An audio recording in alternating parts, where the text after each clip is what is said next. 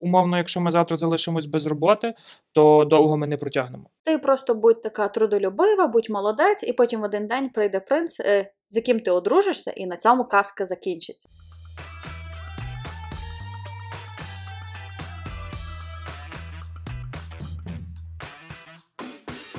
Усім привіт! Ви слухаєте подкаст про стосунки, часики тікають. А ми його абсолютно неекспертні ведучі Оксана. і Катя.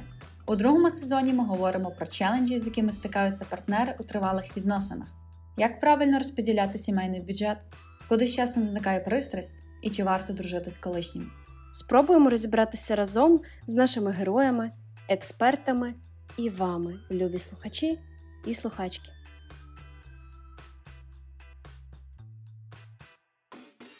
Привіт, Кать! Розкажи, яка у нас сьогодні тема? Ой, в нас сьогодні дуже цікава тема про бюджет і фінансову грамотність. Точніше, навіть про е, бюджет у парі, розподілення фінансів у парі, про те, які бюджети бувають, як е, люди можуть між собою домовлятися або не домовлятися, і там неважливо, чи ви просто тільки почали зустрічатися, чи ви вже 10 років разом. Ми, коли готувалися до випуску, аналізували цю тему, було відчуття, воно і досі є, що тема дуже заряджена, і в ній багато інтересу, але при цьому дуже тригерна і складна.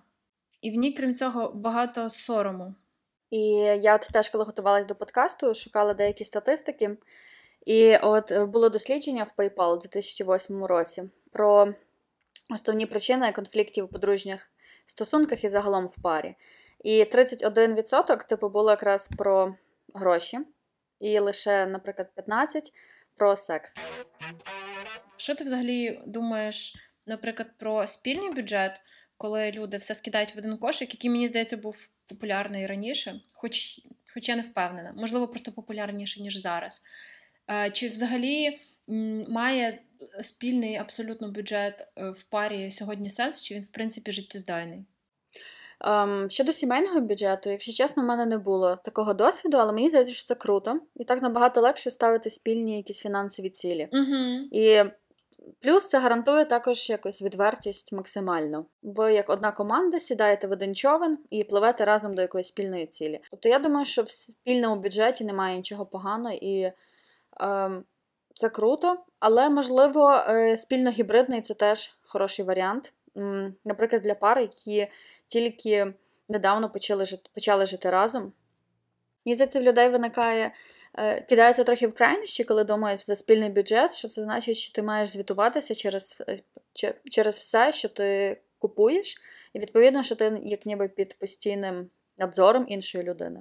Мені здається, спільний бюджет це не про те, що ти знаєш до копійки, на що твій партнер витратив, а ви просто маєте як спільний дохід і спільну ціль. От точно з плюсів е, спільного бюджету абсолютно я б виділила відчуття команди, і це якось применшує егоїзм. І мені здається, що в певному плані зміцнює вашу пару і зменшує ризики навіть розходження в якомусь плані. А з основних мінусів все одно є більше обмежень на якісь персональні покупки, там хобі і якісь такі імпульсивні витрати. Мені так здається. Щодо, до речі, особистих покупок, е, в цій книжці, що я читала, от Любов та бюджет, є дуже класна схема для такого випадку е, виділяти, от, наприклад, е, коли є два доходи в сім'ї, і ви скидаєте їх спільний кошик, а потім виділяєте кожному з партнерів якусь суму, бажано однакову, і на кожному на емоційні покупки. Тобто це покупки, які людина витрачає просто на себе, і вона не підлягає жодній звітності. Тобто людина може собі, не знаю, відкладати ці гроші, щоб потім зробити іншій людині подарунок, або просто витрачає на себе. Все дуже залежить від етапу, на, якому є ці стосунки. Тобто, якщо це одружена пара, сімейна пара. І тоді, типу, спільний бюджет це як для них дуже хороший варіант, тому що вони вже вибрали один одного. Якщо ви як команда, тоді е, перестає трохи поняття моє твоє уже переходить в наше. Але якщо це пара, наприклад, яка зустрічається, мені здається, не, е, не варто вводити навпаки спільний бюджет. І найкраще це роздільно, спільно роздільний.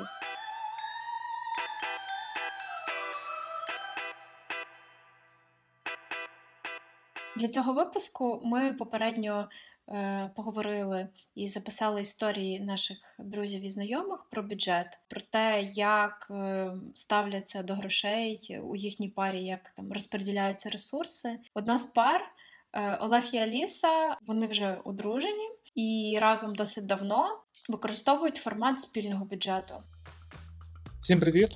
Ми пара Олег і Аліса. Я Олег працюю маркетологом, а Аліса працює дизайнером. Е, Ми вже 8,5 років разом, півроку з яких ми одружені. Е, Познайомились ми з Алісою, коли разом працювали в дитячому таборі. А в дитячому таборі зазвичай всі знають, хто скільки заробляє. Е, Хоча правильніше буде сказати, що там заробляють всі однаково. Відтоді в нас відкритий, а з часом став і спільним бюджет. Нас з Алісою, напевно, як і більшість дітей, які виросли в 90-х, е, завжди настроювали, що треба мати роботу, і що втратити роботу це взагалі найстрашніше, що може бути в світі. Е, Причому такий світогляд був і в моїй, і в Алісиній сім'ї, е, незважаючи на те, що ми жили в різних містах. І якщо важливість грошей батькам нам в дитинстві вдалося пояснити, то про те, як їх правильно витрачати, е, ніхто й не задумувався. Як то кажуть, аби були гроші, а куди їх діти, то вже придумається. Тому, коли ми почали жити разом, е, і в нас була постійна робота, то наш бюджет був в форматі від зарплати до зарплати. Е, В кращому випадку в нас були якісь збереження на чорний день, або якщо затримують зарплату, то ще на декілька днів, поки її не виплатять. Е, З часом ми почали розуміти, що такий бюджет, якщо це так можна звичайно назвати бюджетом, е, не дуже нам підходить. І умовно, якщо ми завтра залишимось без роботи, то довго ми не протягнемо. Ми вирішили, що перед кожною зарплатою ми будемо разом сідати і планувати основні статті витрат нашої сім'ї. Це погашення кредиту, комуналку, великі витрати, наприклад, купівлю е, великої побутової техніки чи відпочинок, одяг, їжу і всяке таке. Е, Будемо відверті, не все в нас пішло гладко, але з часом ми почали краще притримуватися плану, і через деякий час вже однією з статей наших витрат е, стало накопичення.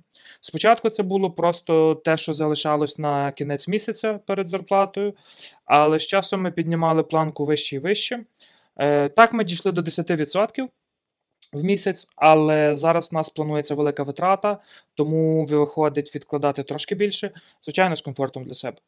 Збереження переважно ми тримаємо на валютному рахунку в банку, щоб вберегти їх хоча б трошки від інфляції. Е, З мінусів, напевно, це те, що е, при відкритому бюджеті, щоб зробити подарунок чи там якийсь таємний сюрприз, треба прикласти в два рази більше зусиль.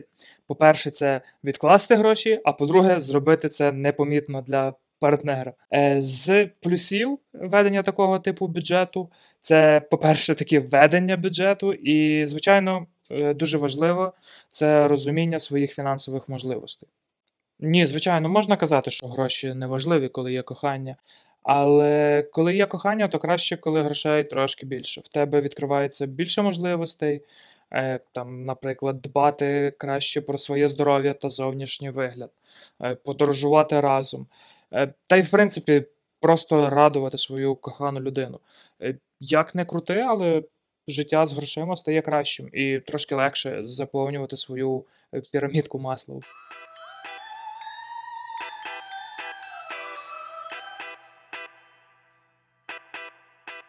Як на мене, це дуже якраз класний приклад командної роботи, і коли люди разом ставлять для себе спільні фінансові цілі, і от немає егоцентризму в плані моє твоє. І наскільки я знаю, е, цю пару е, вони вели такий спільний бюджет ще до того, як вони були одружені. Тобто вони були, як вони самі себе називали, сім'єю ще давно. Мені здається, що це якраз допомагає парі розвиватися синхронно і відчувається допомога і підтримка одне одного. І коли хтось виривається вперед, він підтягує іншого, тому що от ви, ви йдете разом. Інколи разом йти. Ну, знаєш, як типу, хочеш йти швидко, йди один, хочеш йти довго, йди з кимось. І мені здається, це історія про це. Щодо роздільного бюджету, незважаючи на милу історію Олега і Аліси, все-таки роздільний бюджет е, популярніший Принаймні, знаєш, е, згідно моїм, моєму міні-опитуванню. Плюс, е, що теж помітила, роздільний бюджет часто в людей зберігається не тільки на е, початку стосунках на зустрічанням, а дуже часто, коли ви вже одружені, у вас є сім'я, у вас є діти, і в людей все одно роздільні бюджети.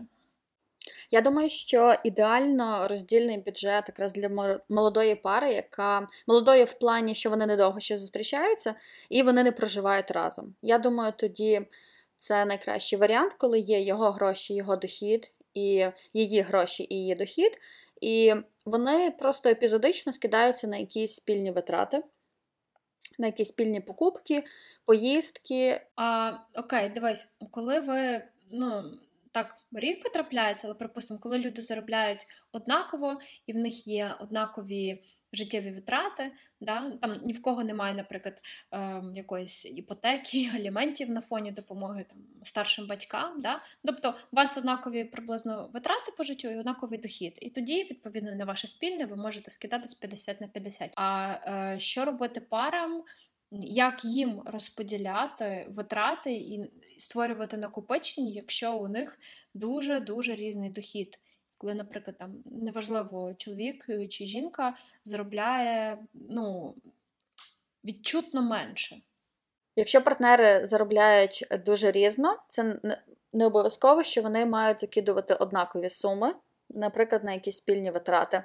Вони можуть е, відсотково відносно своєї зарплати е, вкидати фінанси для спільних е, цілей. Наприклад, е, партнер, який заробляє менше, може взяти на себе, наприклад, покупку продуктів на місяць.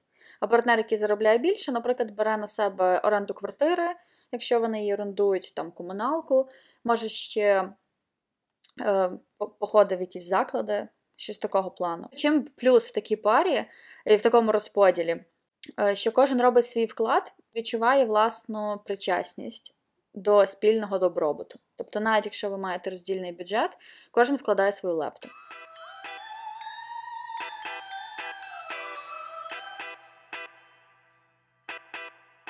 Наша наступна героїня Настя, і як ви вже зрозуміли, вона поділиться своїм прикладом роздільного бюджету у парі, про те, як вони з партнером домовляються про витрати, про якісь обов'язки, про спільні речі, типу оплати поїздок, комунальних, і загалом своїми думками з приводу бюджету у стосунках.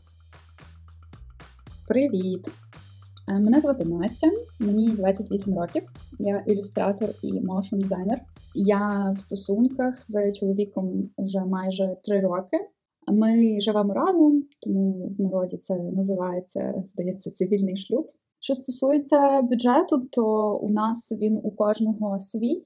Ми їх не змішуємо в якусь спільну копілку, конверт чи рахунок. Але час від часу ми а, можемо покластися на бюджет один одного в якихось кризових ситуаціях і розраховувати на якусь фінансову допомогу, і це абсолютно нормально і не є ні для кого проблемою чи незручністю. У нас е, якось самі собою сформувалися такі певні умовні правила, написані про те, е, хто за що платить. Там, наприклад, він платить за комуналку, а я плачу за продукти, або в якихось подорожах е, він оплачує бензин, а я там житло або щось інше. І це можуть бути різні комбінації довільні.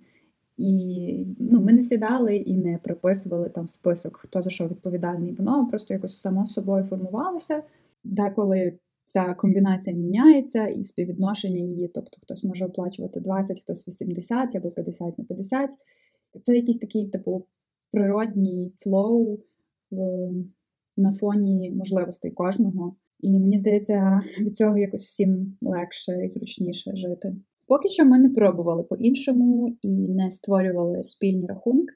Я все ж таки вважаю, що у кожного має бути свій якийсь бюджет на його особисті потреби. А навіть якщо створювати якісь спільні штуки, то е, типу відкладати або збирати на щось важливе і спільне. Ну, до плюсів я би віднесла, мабуть, фінансову свободу. Ти не думаєш про те, чи правильно ти витрачаєш гроші, чи треба з кимось це обговорити, обсудити. зазвітувати, ти не переживаєш, що хтось подивиться потім в мобільній аплікушці і буде тебе осуджувати, що ти за велику суму потратив. Ну, а з мінусів я б це назвала, типу, невідомістю. Ти не знаєш, чи порівну ви вкладаєтеся в ці стосунки, в це спільне життя. Ти не знаєш, який відсоток хто витрачає на самого себе, а який відсоток на ваше спільне життя. Ну, хіба що ти ведеш якусь табличку і записуєш туди так. Сьогодні я купила собі те, а нам додому те, і типу ведеш потім якусь аналітику витрачених грошей. Але я сумніваюся, що хтось настільки упорюється. Для мене, наприклад, особисто це не принципово. Я живу з такою певною установкою, що воно в кінці кінців десь порівну і буде. Ну а те наскільки важливе місце гроші відіграють в стосунках, я думаю, залежить тільки від е, якихось особистих особистого сприйняття грошей. Не знаю, буде нечесно, напевно, сказати, що типу, любов, там всі діла і з любимим і рай в шалаше. Ну, звичайно, це все неправда і казочки, бо всі ми вже дав- давно дорослі люди і живемо в такому світі, де е, гроші це можливості, комфорт і ну, типу, класне життя. І відповідно, коли у вас є гроші, то ви можете собі дозволити е, якось проводити гарно разом час, дарувати один подарунки. Ну, тобто проявляти свою любов не лише словами, а й якимись матеріальними речима і вчинками. Ну, у нас заробіток кожного не впливає якимось чином на стосунки, як такі. Скоріше він впливає на якість спільного життя. Але я, в принципі, вважаю, що заробіток на стосунки може впливати е, в тому випадку, коли його в принципі немає. Бо коли тільки хтось один заробляє в стосунках, то там вже з'являється оцей дисбаланс і перекос в одну сторону. Бо коли ти один забезпечуєш всіх в цій сім'ї, то ти можеш почати відчувати забагато якоїсь влади. І я особисто за те, щоб все було якось справедливо і порівну.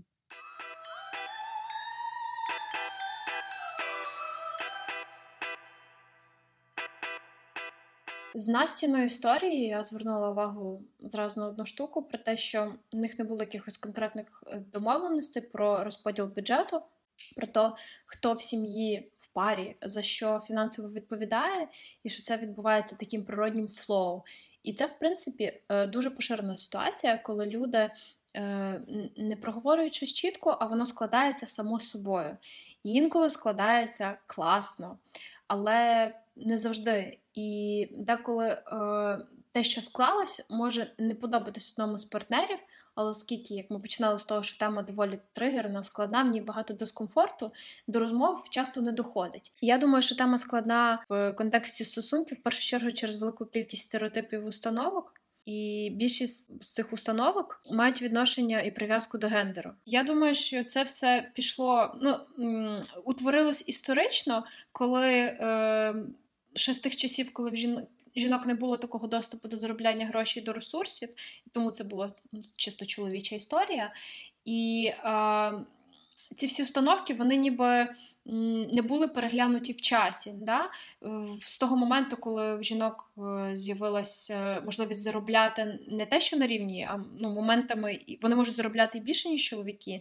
Для них доступна освіта, е, там багато різних професій, в тому числі технічних і багатооплачуваних. І, е, скажімо так, формат змінився, а установки залишились. І, е, можливо, колись такий гендерний поділ грошей. Ресурсу мав сенс, але зараз е, дивно, коли знаєш, в парі чи в сім'ї ця вся історія продовжується. Часто навіть коли люди заробляють приблизно однаково, і мені здається, е, актуально було б, е, щоб тепер цей розподіл був прив'язаний не до гендеру, а до можливостей. Так, я цим цілком погоджуюсь і хотіла ще звернути увагу на одну книжку, яка називається Love is not enough. це гід-порадник. Я жінкам взяти фінансову відповідальність на себе, більше заробляти та більше примножувати грошей і бути е, фінансово незалежною. І я пам'ятаю, що ця книжка починається із глави, яка називається Принц Чарм Charming isn't coming. І те, що принц Чармінг е, має прийти і врятувати, от е, вона цікаво наводила статистику, що 45% жінок сказали, що фінансове становище чоловіка для них топ-пріоритет. Е, по їхніх очікуваннях, чоловік на той час мав заробляти як 50 тисяч фунтів річного доходу. Тоді це вважалося, як він достойний кандидат. Коли чоловік. Тільки 22% чоловіків сказали те саме про жінок. Можливо, зараз це є не так, тому що ця книжка була написана у 2007 році, і вона вже не є як супер актуальною. І статистика, яка була проведена там, теж можливо, вже на рівні свідомості е, жінки приходять до самодостатності, до незалежності, але десь на підкірках історії про принца Чармінга, який прийде і тебе врятує, про те, що жінці важливо вийти заміж, і оце все чоловік повинен, воно досі. Існує на фоні голосами наших мам, бабусь і суспільства. Це правда, ця історія про попелюшку. Е, от мені здається, що це дуже нехороший приклад, який вселяють е, маленьким дівчаткам в голову. Ти просто будь така трудолюбива, будь молодець, і потім в один день прийде принц, е, з яким ти одружишся, і на цьому казка закінчиться.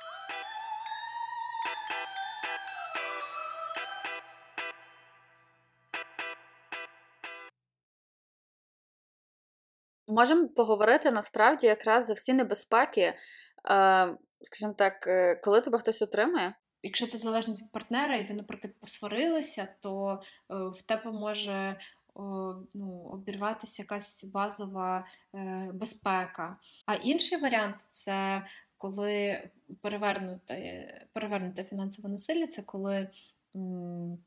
Партнер, який заробляє менше, теж тероризує партнер, який приносить дохід, теж така, мені здається, радянська якась схема, коли е, чоловік приносить гроші додому, і жінка забирає в нього гроші, він е, якісь там заначки.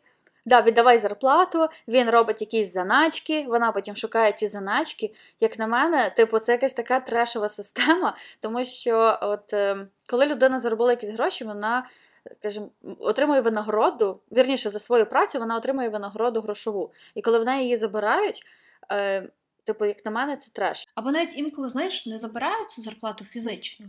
Там, Припустимо, це зарплата в чоловіка на карті, але от вона знає, що йому вчора прийшла зарплата. Вона така: ну все, давай тепер за садок заплати, заплати за цей, заплати за цей. І або е, навіть, до речі, питання, типу, а на що ти це потратив? Е, теж залежить від формулювання цього запитання, тому що якщо ви, наприклад, у вас спільний бюджет і ви на щось відкладаєте, і ти побачив, що партнер зробив якусь велику витрату, то можеш поцікавитися, е, порадитися е, про чи варто там зараз купувати нові кроси, якщо ми збираємо на поїздку. Але якщо це в такому форматі, типу, куди ділись гроші, або ти що в барі там вчора стільки то потратився, ну це теж про насильство.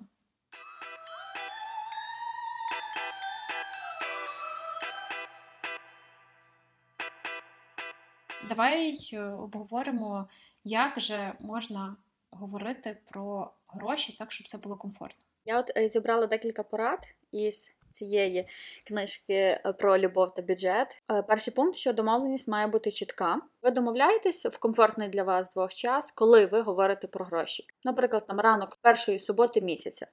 І відповідно, типу, ви вже знаєте, що у вас цей день час запланований. Також, щоб ця зустріч не була якось травматична, напряжна, щоб ви якось її не уникали, створіть якісь хороші традиції. Наприклад, ви замовляєте тоді якусь, якийсь смачний сніданок, е, снідаєте і після того от говорите. І так само починайте з більш простих тем, наприклад, там цілі на наступний місяць. Або підсумки минулого місяця, а потім вже тему боргів і там кредитних навантажень. І будьте відвертими і нічого не приховуйте. І змиріться, що іноді, можливо, ви не дійдете згоди, бо всі ми різні і маємо різні погляди на одні ті самі речі.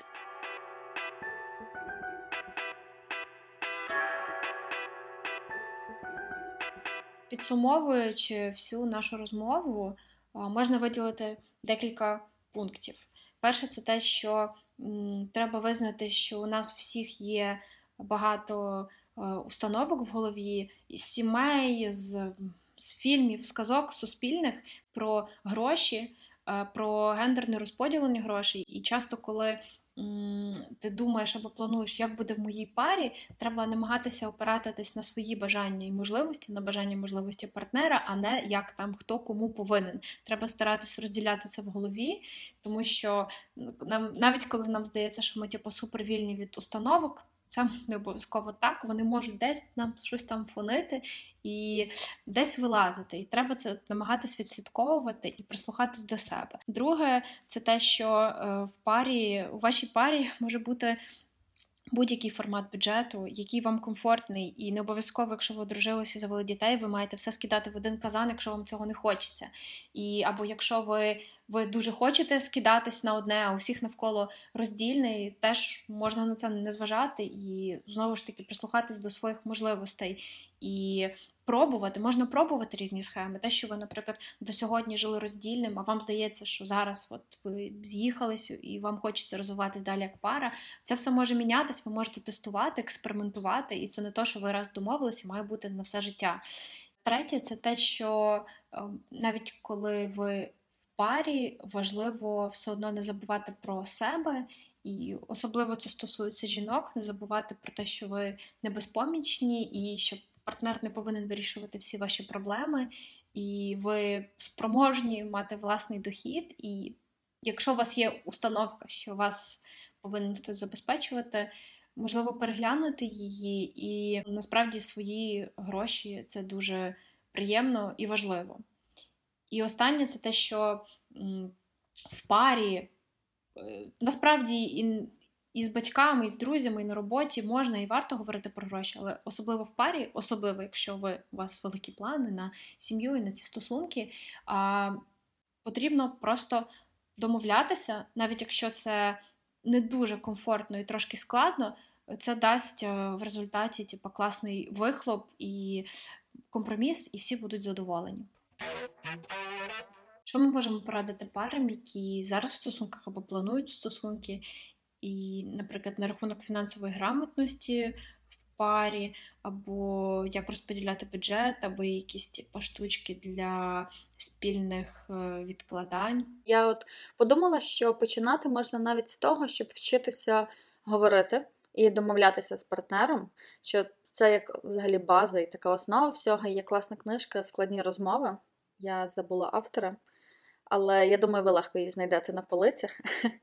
От, А по фінансовій грамотності, як я вже говорила, проблема е, книжок західних авторів е, часто в тому, що в нас трохи інша реальність, і, наприклад, через нестабільність гривні ми не можемо поставити депозит на 12 років, як пише в книзі Бодо Шефера Шлях до фінансової свободи.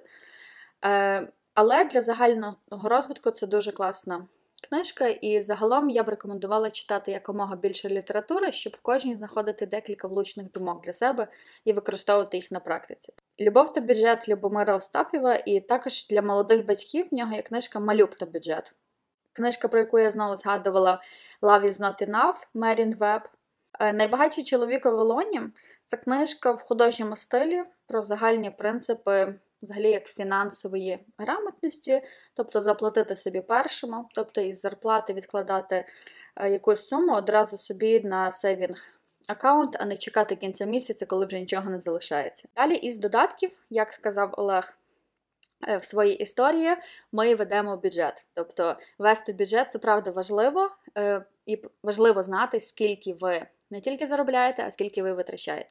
І наскільки я помітила, Завжди здається, що ви витрачаєте менше, типу, ніж це є насправді. Кожен може вести якусь апку, де він записує свої витрати. І тоді, коли ви сідаєте разом і ставите якісь цілі, давай е, купимо, не знаю, машину.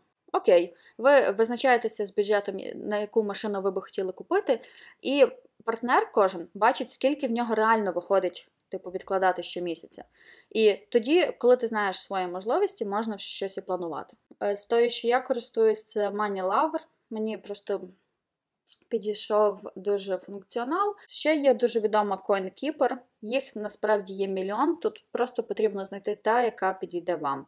З українських банків, е, наприклад, спільний рахунок відкрити ем, можна в Приватбанку. Це не окремий якийсь третій рахунок.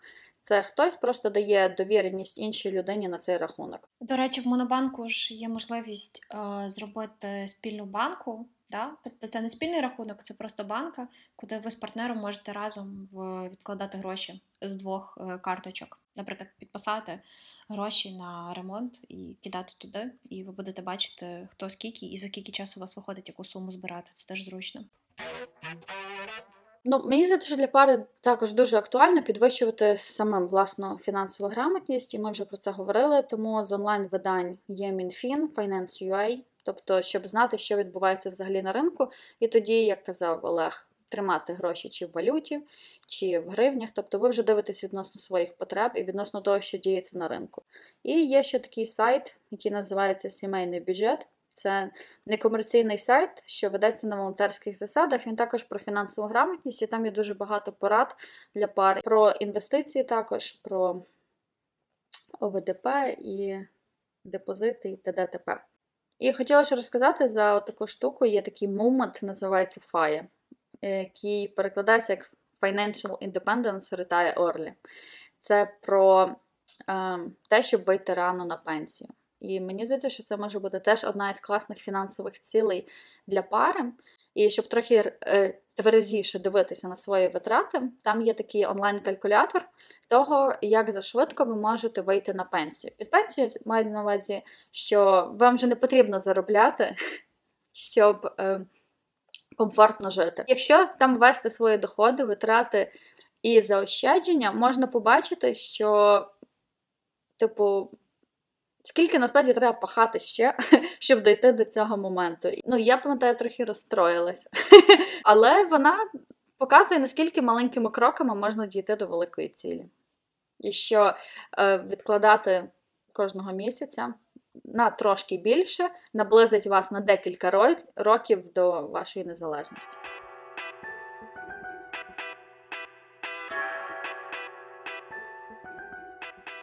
Тоді я думаю, на цій е, пенсійній ноті ми можемо завершувати. Мені здається, ми поговорили про ну не про все, але про багато аспектів фінансів в стосунках. Дякуємо, що були з нами. Дякуємо нашим героям, які поділилися своїми особистими історіями. Сподіваємось, що вам було цікаво, а тим більше корисно. Дякуємо за увагу. Пишіть е, свої коментарі, щоб вам було цікаво почути в наступному випуску. Підписуйтесь на наш інстаграм, слухайте нас в Apple подкастах, в SoundCloud, на Spotify, ми є всюди. Е, Ставте нам хороші оцінки, пишіть коментарі, ставте лайки, діліться нашим подкастом з друзями. Нам буде дуже приємно, це допоможе нам в розвитку. І до наступних випусків з вами була Катя І Оксана. і часики тікають.